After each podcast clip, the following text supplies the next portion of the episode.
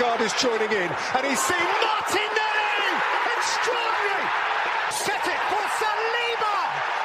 Bukayo Saka beaten out by Lloris and touched in by Jesus! Bukayo Saka. Such noise! A of Gunners euphoria!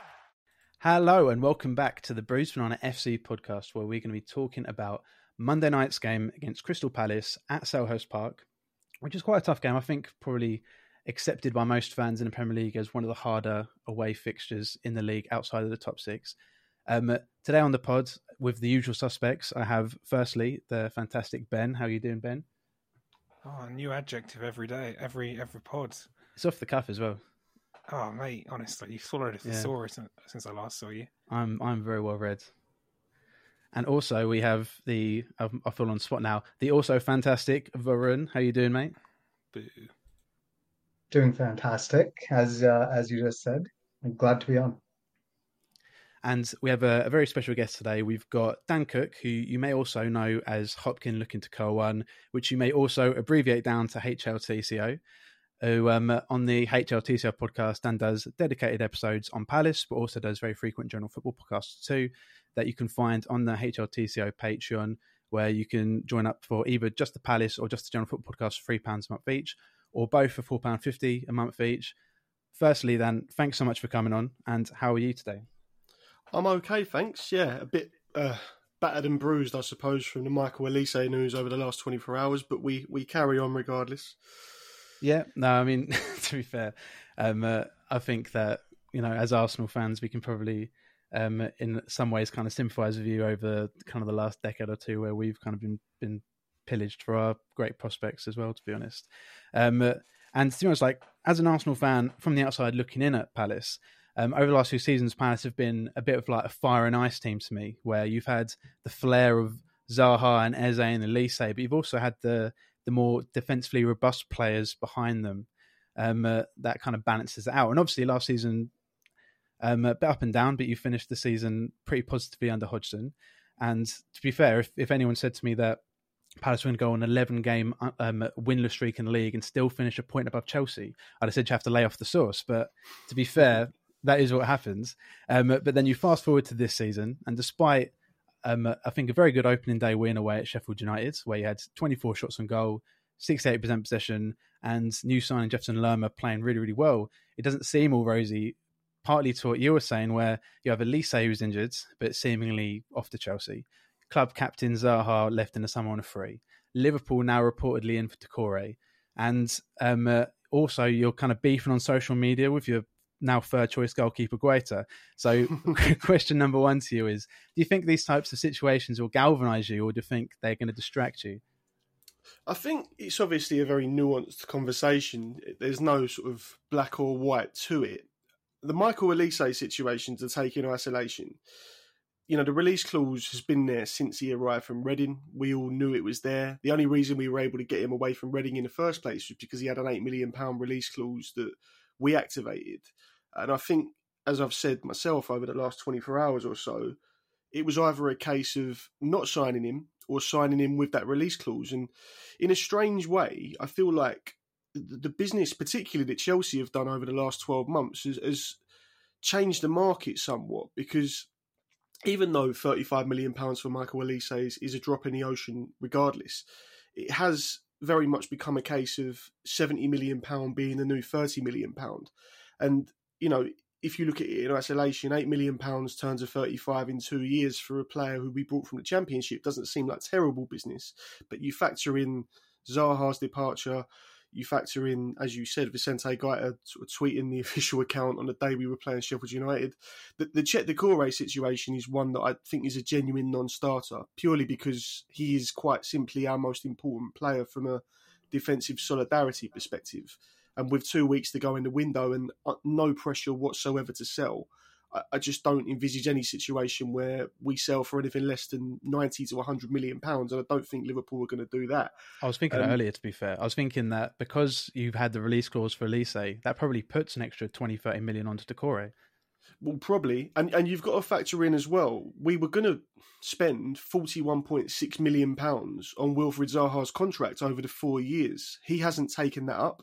We had a transfer budget already, uh, and the only reason I think we've been hedging our bets somewhat in terms of our transfer targets over the last ten days or so is because we've been aware that this Michael Olise situation is unfolding, and obviously with that now having been triggered, you've got thirty five million pounds more to play with, and I, I don't want to talk about football as if it's just monopoly money. But if you look at the pressure on us to sell or the perceived pressure, there is zero. Unless Cheick Doucouré decides to do what Willy Gnonto has done at Leeds and, and throw his toys out of the pram and not play. But I, I just don't envisage that situation at all. You know, he was our player of the year last season. He was very, very uh, grateful to the fans. I think he understands that Crystal Palace are a good place for him to be at the moment. And if you look at the spine of the team, with both he and Jefferson Lerma sitting there in defensive midfield roles. You've got Marc Guéhi and Joachim Andersen just behind them. Eberechi Eze playing in a slightly more advanced, almost natural number 10 position, given the fact that you've got the two defensive midfielders now, and Odsonne Edouard having got off to a goal scoring start. I just feel as though the spine of the team is, is very, very solid. And as much as Michael Olise leaving is, is a, a kick in the stomach, he wasn't going to be available to us until the start of October anyway. And we've brought Matheus França in from Flamengo. I think we will go back into the market now across this next two weeks and hopefully spend upwards of £30 million to secure at least two, if not three or four new players and, and give ourselves a bit of positive momentum going into September onwards because it's been a pretty grim summer other than that. Yeah, I was I was going to ask sort of how it's felt um, having basically the whole spine that you've mentioned being linked with other clubs. We've seen Joachim Andersen and Marc Guéhi both linked with moves to Spurs um, and even Liverpool. You've seen um, Cheick Doucouré, as we mentioned, um, Zaha go to Turkey and Olise head to Chelsea now. And then there's also sort of very loose rumours about Tottenham being interested in Eze. Not that I think that, that would anything would ever come of that, but has it been sort of a frustrating summer because it felt like the end of the season was one where Palace could really kick on you know, you, you had an excellent run under Hodgson. You seemed to find a groove with the young players that you had, and I think Doucouré was your player of the season as well. Mm. Um, correct me if I'm wrong. And then was, it just yeah, sort of it just sort of seems to have stalled out this summer. Like you've made you've made two signings, three signings, two, um, yeah, two, yeah, and it just feels like what could have been a really good push into the top half is now sort of looking like a 11th, 12th place finish again, unless there are some major moves in the next few weeks. Well, I mean, I do genuinely think that there will be quite significant movement from us from an incoming perspective between now and the deadline on September 1st, because, as I said uh, a couple of minutes ago, the, the Zaha contract situation is something that has pretty much dragged on ever since he put pen to paper on a five year contract five years ago. You know, he's angled for moves away, and we've always turned down offers. It looked very much like he was actually going to sign an extension with us before all of a sudden Galatasaray came in and that deal was done pretty much within 48 hours. But having sort of earmarked 41.6 million pounds to go to him, we we do have wiggle room financially financially and you know the Michael Olise situation is far from ideal but I think we were always going into that with our mm. eyes open given the fact the release clause existed the the sort of juxtaposition I suppose is that on one hand it's fantastic to see your club having players that are being linked with moves to European sides because it means your recruitment and your talent identification is on point. On the other, yeah. when it all comes at once, it can feel a little bit like you're taking shots from every single angle. Uh, but I suppose the only real thing for us to do as a fan base is hope that the club get their talent identification right again and we can move up the table gradually. I mean, even when you look at Brighton as a prime example, they finished in European places last season. They've lost Mac Allister to Liverpool. They've lost Caicedo to Chelsea. I don't think anyone is immune from the sort of sharks that swim at the upper level of the game. And obviously, Arsenal can count themselves amongst that number with a Declan Rice deal. But you do have to accept that there is a sort of natural place within the pecking order. And for us, you look at a player like Matheus França, he hasn't come to Crystal Palace from Brazil hoping to emulate Darren Ambrose and play for us for the rest of his career. You know, he's seeing us as a as an ideal opportunity for him to put himself in the shop window and potentially get a move to a Champions League club in two or three years' time and hopefully give us a decent transfer fee along with it. And I think the whole plan is to buy low, sell high, have young players that have potential and long term contracts, and try and utilise the perfect moment to sell. It's just that the Michael Olise situation with the release clause has thrown a bit of a spanner in the works. Mm. I never, I never thought I'd hear a Brighton fan, uh, Palace fan, comparing themselves to Brighton. Um, well, you know, sometimes you have to. Sometimes you have to just take one for the team and accept they've done a relatively good job from an, a recruitment perspective. Relative, as much relative. As yeah. Relatively seems like an undersell that. But um, sort of moving on, moving on to obviously we play you at Selhurst Park on Monday night, which is the reason we've got you on on the pod. And I wanted to just discuss briefly where you see the game going and what sort of weaknesses are it's still in the Palace side that you think might be a problem against this Arsenal side, and what you made of our opening day game as well. Well, I think, I mean, if you go back to the start of last season, obviously it was the, the first game of the campaign for both sides then. Um, and t- to be honest, from a neutral perspective at that point, I didn't really feel as though Arsenal would be in the title race to the extent they were. I don't think I was alone in that. You know, most we Arsenal fans either, wouldn't, Arsenal wouldn't fans, have yeah. seen that coming. Yeah, I was going to say. So, you know, I, I think the performance you put in that night sort of didn't blow me away, but it took me back a little bit because I'm thinking, well, this is a side that fell apart when the pressure was on in terms of Champions League places the previous season, and you looked a lot more streamlined and in our faces from the very first kick. Obviously, you look at the first game this season, you were coasting towards a victory, and then Elanga went down the left, and, and you know you had a bit of a, a torrid time of it for the last few minutes. But I, I still think that it's difficult. I don't want to write off Arsenal's chances of, of winning the title. You've obviously, you know, made strides in the market with Declan Rice, with Havertz, even with Timber, even though he's he's been injured in the last few days, obviously. But I just can't really see past Manchester City in terms of the title. That doesn't mean that I think that Arsenal will be anywhere other than top four. But I just, I mean, we've seen Liverpool try to keep up with City over the last few years, and it is a relentless task. So, you know, with European football back on the agenda. Your squad's going to be a little bit more stretched, and, and I, I, don't think there's any shame in not being able to keep up with the pace that Man City set. But I do think you are a, a formidable side under Mikel Arteta now, and I am certainly not expecting a, an easy game in the slightest. In terms of our weaknesses, I mean, I, I've just mentioned for me, this is the best spine we have had since I've been going to Palace. You know, you look at the two centre backs; they are rock solid. Jefferson Lerma was man of the match against Sheffield United. Cheick Doucouré, as we've just discussed, was our player of the year last season, and he's fantastic. Pretty much did the job of two holding midfielders by himself last term. And with Eze having done what Eze's done for the last 12 months and Edouard having got a goal in the first game of the season, I feel like even with Sam Johnstone in goal, we have a very strong spine now. Uh, obviously, on, on the flanks, you could argue that a player like Jordan Ayew might get isolated by Arsenal defensively if they can get on top of him. But I, I, do think we will be competitive across the game, and it won't be a blowout by any means. I think you're right. Um, I mean, from what I remember, and I rewatched uh, last season's game uh, a couple of weeks ago against Palace when I saw what the uh, what the fixture list was looking like, and it wasn't an easy game for us last year either by any means. Uh, it was actually a little lucky. I remember we needed a couple of good saves from Ramsdale just to make sure it stayed at one 0 at the time.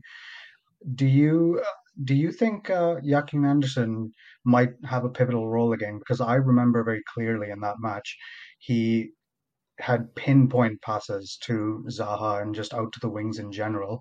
And that was the one thing that caused us problems in that fixture last season. Do you think they might try utilizing his ability there from the back again? Well, I mean, Joa is, I mean, you can say this and, and get sort of shouted down by fans of other clubs, but in terms of a ball playing centre back, I don't think there are many better than him in the league. You know, he, he can pick a 40 or 50 yard pass like shelling peas, really. Uh, but at the same time, if you look at the makeup of our 11 going into this game, Olise injured on his way to Chelsea, Zaha no longer here, and Ebbs playing as a, an out and out 10. So you're unlikely to have the same sort of natural width that we did in that first game against Arsenal last season. Uh, I'm not suggesting that Andersen won't play a wide variety of long range passes because he can do that across any 90 minutes, but I do think particularly if you look at the way we performed against Sheffield United on the first day. And I appreciate Sheffield United and Arsenal were very different tasks, but the overall feel of this the side now, particularly with the two defensive midfielders, just seems to be very much about building calmly. You know, we had over 60% of the ball against Sheffield United, and you, you look at Jordan Ayew, he's not someone that's going to burn past people with pace. So I don't think it's a case of, I don't think it's a case of us looking at a situation where we're going to exploit sort of one on ones defensively and, and, try and get into the defensive third that way. I think we're going to be a little bit more methodical, and whether that works in your favour or not remains to be seen. But I think it might end up being a bit of a war of attrition uh, in the midfield, particularly.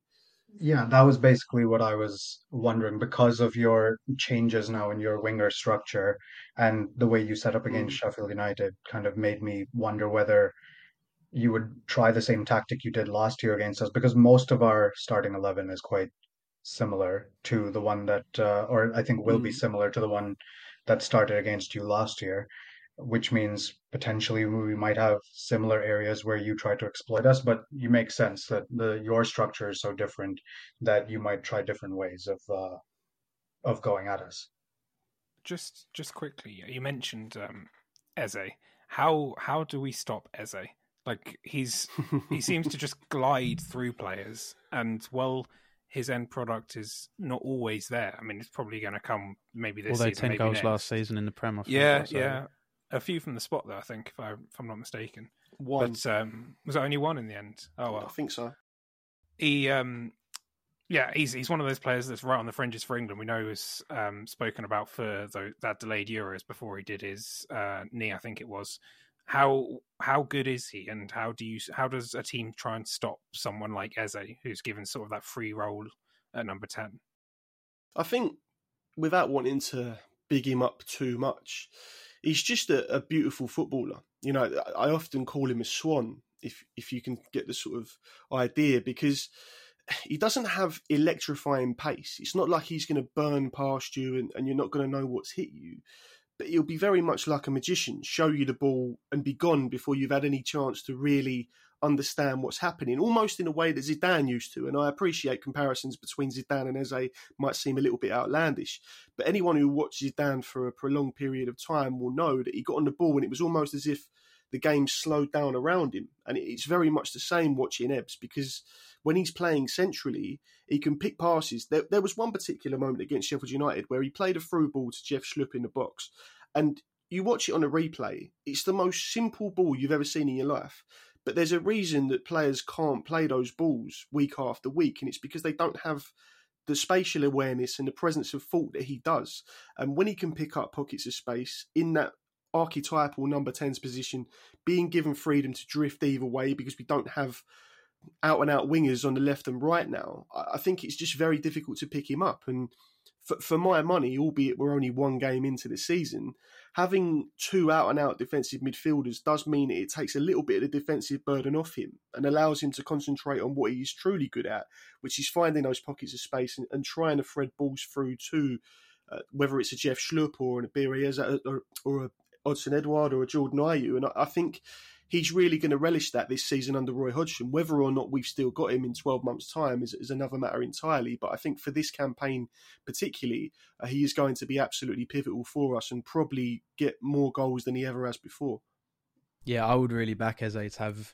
I mean, I say not so much a breakthrough season because I think 10 goals in the Premier League is a breakthrough season in itself, but I do think that there's a player there that's just going to have the talent to get better and better. And, and you could maybe even say that as much as it feels like some of the creative tank of Palace isn't there anymore with Zaha going and Olise going. I think that with the added responsibility and the added onus on Eze, probably could, if anything, like strengthen him. Um, mm. We're going to say goodbye to you, Dan, but before we do that, I just want to get, if I can, before you go, a quick match prediction, like a scoreline. and first scorer whenever I do yeah. these things, whenever I do them, regardless, we could be playing Real Madrid at the Bernabeu with our reserves, and I, I can't come on here and predict that we're ever going to lose a game of football. So I will say one-one. Uh, I will say first goal scorer Edouard purely because he's probably going to retain his place and he scored first game of the season. He looks fitter and more up for it than I can ever remember him at Palace, and hopefully he continues that goal scoring form. Um, and yeah, I won't predict a win because I feel like that's a little bit too far, but I'm not going to predict a loss either. All right, we'll, we'll jot that down. We'll jot that down. Um, but, but, seriously, Dan, thanks so much for coming on.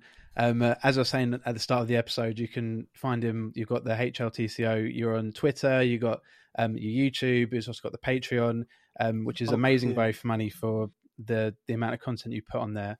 Um, uh, and as I say, thank you so much for coming mate. We really appreciate it. No problem at all. Happy to help. So now that we've had expert analysis from probably, I'm, I think we're pretty safe in saying one of the the most famous Crystal Palace fans there is. Um, uh, I think a lot of that has been really, really interesting. I think part of what he's talking about is, you know, there's there's a somber feel around Palace because, as Ben was saying earlier, last season ended so positively, and they've almost kind of been stripped for parts in in, in a sense. But at the same time, you know, good opening day victory against Sheffield United away, which I think maybe sounds like a given for a Premier League established team like Palace, but I don't think is something that that is really something that you can take for granted because Sheffield United are going to be fighting for their lives the entire season. People going um, away to them are going to have really, really tough games.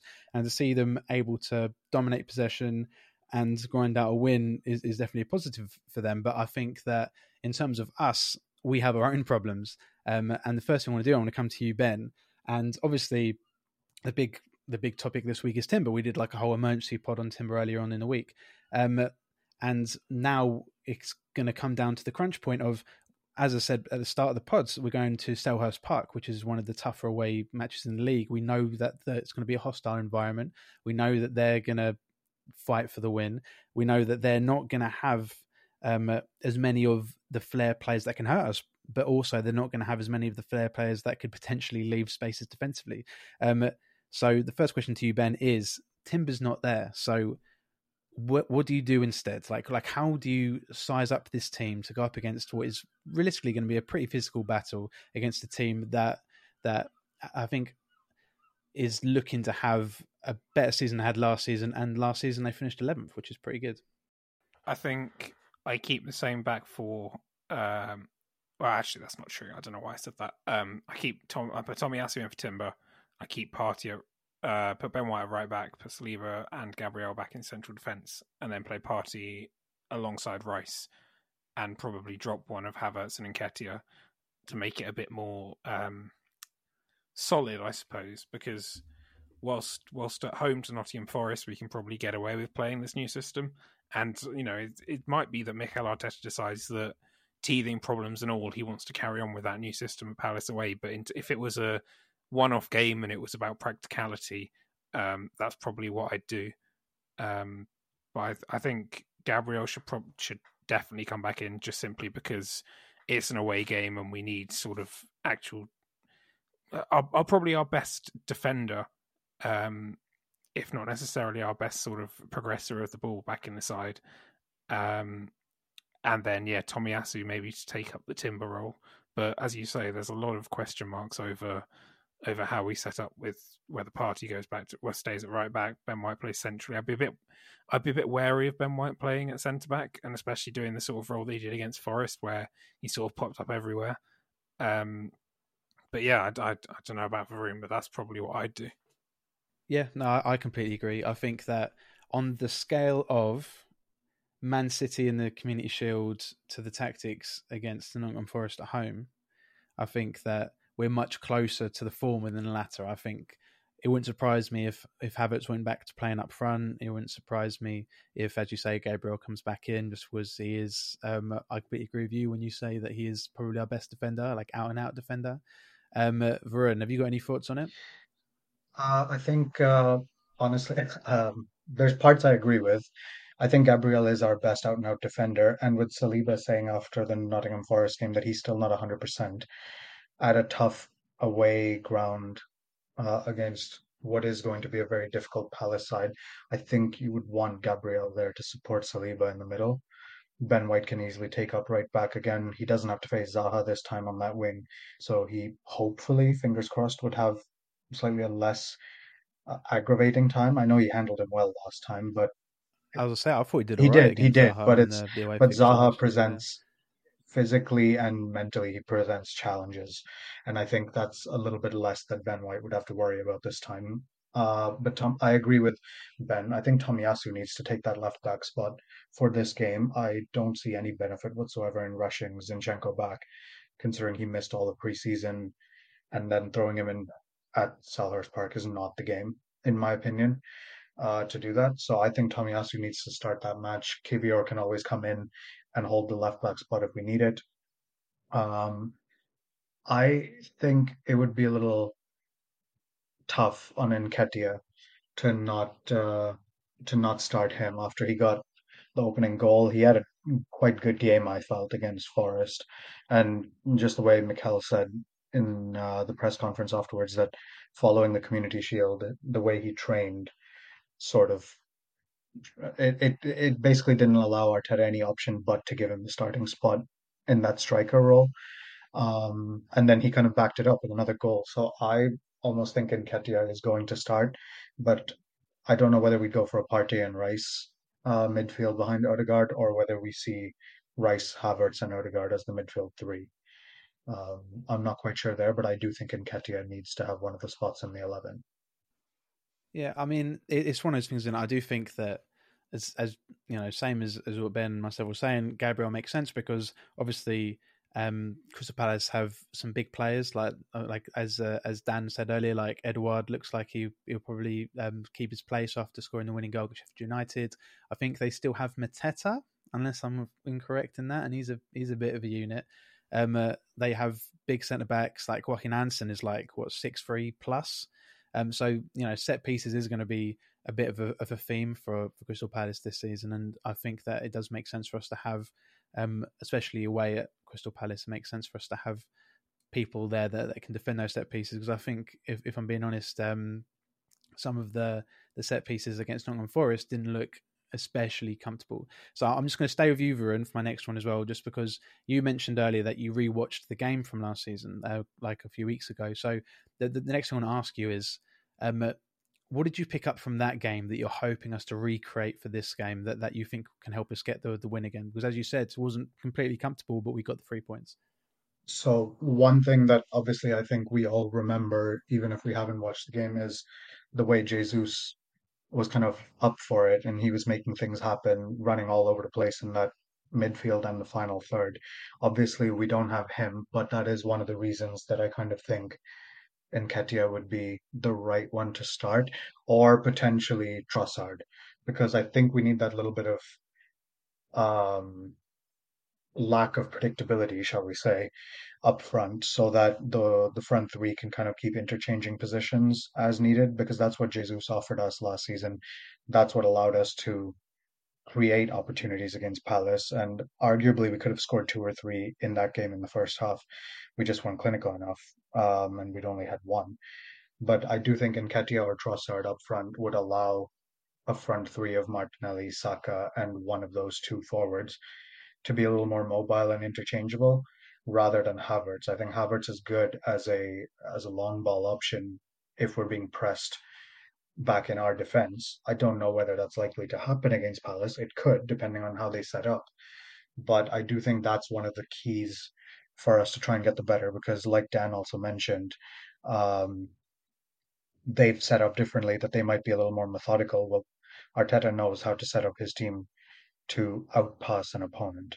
And I think you need those key controlling players in midfield to get that advantage. So I think having Partey or Rice and then uh, Havertz and Odegaard, that will give us players who are good with control in kind of tight areas might help us win that midfield battle, and then the unpredictability of the front three could be what gives us the edge.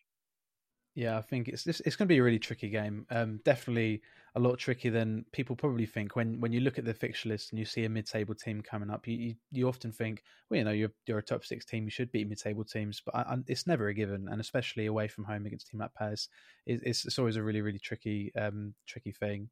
Um, ben, so I think one of the really interesting things that we haven't touched on yet is obviously, you know, we announced David Raya um, yesterday, I believe it was announced, and visible, like you'd imagine, he's going to be on the bench um, this coming Monday. So my question to you, Ben, is if you're Aaron Ramsdale and you've now got um, a, a goalkeeper that gets called up for Spain sitting on the bench, and you know that if you were to have a clanger, it could mean you're not in for the next game. Where are you mentally? Like how how do you think that's going to work in his brain on, on how he has to react to that. We're going to see an all-time display from Aaron Ramsdale this Monday. Um, yes, I love to hear. just it's it's an away game at a tricky ground that's going to give him stick all game with David Raya on the bench. that. I think his shithouse up- powers are going to be amplified. honestly, yeah, yeah, he's just. I think that we're going to see a very motivated Ramsdale, not least because he'll have, he'll have been in training, and we know Raya's been in training for the last few days. Ramsdale knows what he's what he's up against, and we, um, you know, now we've got two keepers. He can be dropped at the drop of a hat. So I think that we'll see a very, um, I think we'll see a strong performance from him both with his distribution and you know if he need, if he's called on to make saves, I have faith in him making them. Um, and I think that it, the competition is good for him. And you know, away from home, we always see the best of him. So I would be shocked if it wasn't like a, you know, a game where we come out of it and we're like, "Oh, he did pretty well, didn't he?" I would love to see that. I think there's there's nothing better than um, uh, when you're going away and your keeper puts in a 10 out of 10 performance and absolutely kills it. Um, I think generally that's a good place to leave it. Before we go, same as we did with Dan, I think it's good to to get some predictions of um, the score and and first goal scorer. I'll kick things off and then we'll go Ben Varun. I think I'm actually going to go, and this maybe is a bit positive, like too positive maybe, but I'm going to go for a 2 0 win and I'm going to say centre back Gabriel to score the first goal. What do you reckon, Ben? I was going to say two one and Gabriel, but I'm going to say um, I'm going to say two one. You've just been bigging up Ramsdale and- for the last five minutes. You're not going to give him a clean sheet. um, yeah, it's more it's more our uh, high line that I worry about. Um, I think it'll be two one, and I think I think it might be a bit nervy actually at times. Um, but yeah, I think it'll be two one, and Martin Odegaard to score the first goal. what are you saying, Varun? I was kind of thinking 2-1 to us as well. Um, I don't think it's going to be as straightforward as as as it might seem on paper. I, I, I- even though we are we are strong, I think we're still kind of figuring out the little kinks at the moment. But I'm going to say 2-1 to us, and I'm going to go with Saka to score the first. Fantastic. Well, I think that's a good place to leave it. So obviously we have Crystal Palace coming up on Monday, Crystal Palace away. Um, it's going to be a really interesting game. And obviously when you're up against Manchester City, every three points feels like the last three points you're, you're going to get. So you need to take them. Uh, obviously, huge thanks to, to Dan, aka HLTCO, to uh, for coming onto the podcast and giving such amazing insight on Crystal Palace and football in general. Um, and obviously, you know, we'll be back after the Palace game with the the Palace review. So please check back in there. Um, I've been Luke, and I've been joined by Ben and Varun. Thank you very much for listening. Odegaard is joining in, and he's seen